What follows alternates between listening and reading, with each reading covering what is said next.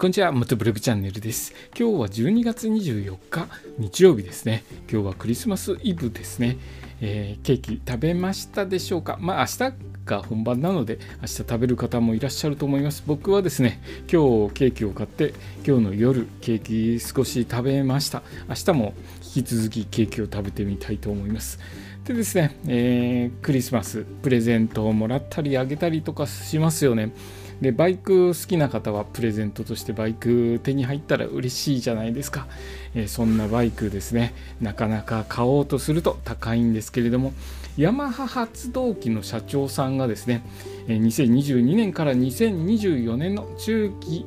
計画経営計画について話したところこれから競争力二輪について競争力をつけていくということを強調しており今のオートバイはちょっと高いということで手が届きやすい商品にしていきたいと述べたそうです。えー、まあ、ヤマハのバイクをはじめですね二輪車が手に入れやすい値段になると、えー、市場も活性化しますしこれからですね、まあ、新たにバイク乗り始めようという方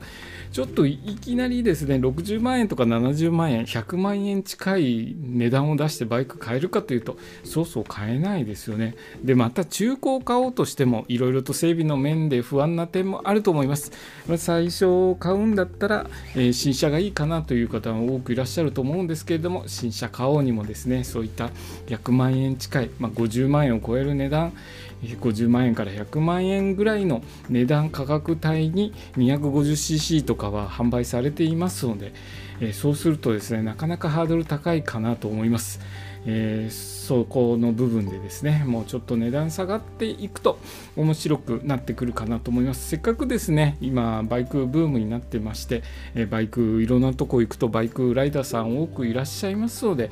えー、まあ、メーカーさんもですねもうちょっと値段を下げてきていただいて、え競争力をどんどん上げていただけると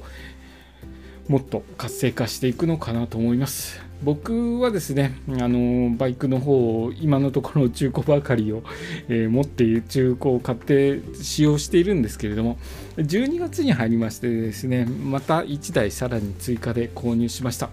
ヤフーオークションでですね僕特に買うつもりはなかったんですけれどもこれぐらいの値段だったらいいなと思った値段を、えー入札かけておいたらその値段でですね落札してしまいまして、えー、びっくりしてるんですけれども、えー、そういった感じでですね僕はちょっと予定していないバイクが手に入ってこれからどのように使っていこうかなと、えー、楽しみでもあります、まあ、じゃあちょっと早いクリスマスプレゼントということで僕のところに届いたような感じです。そんな感じでですね来年もいろいろとバイク業界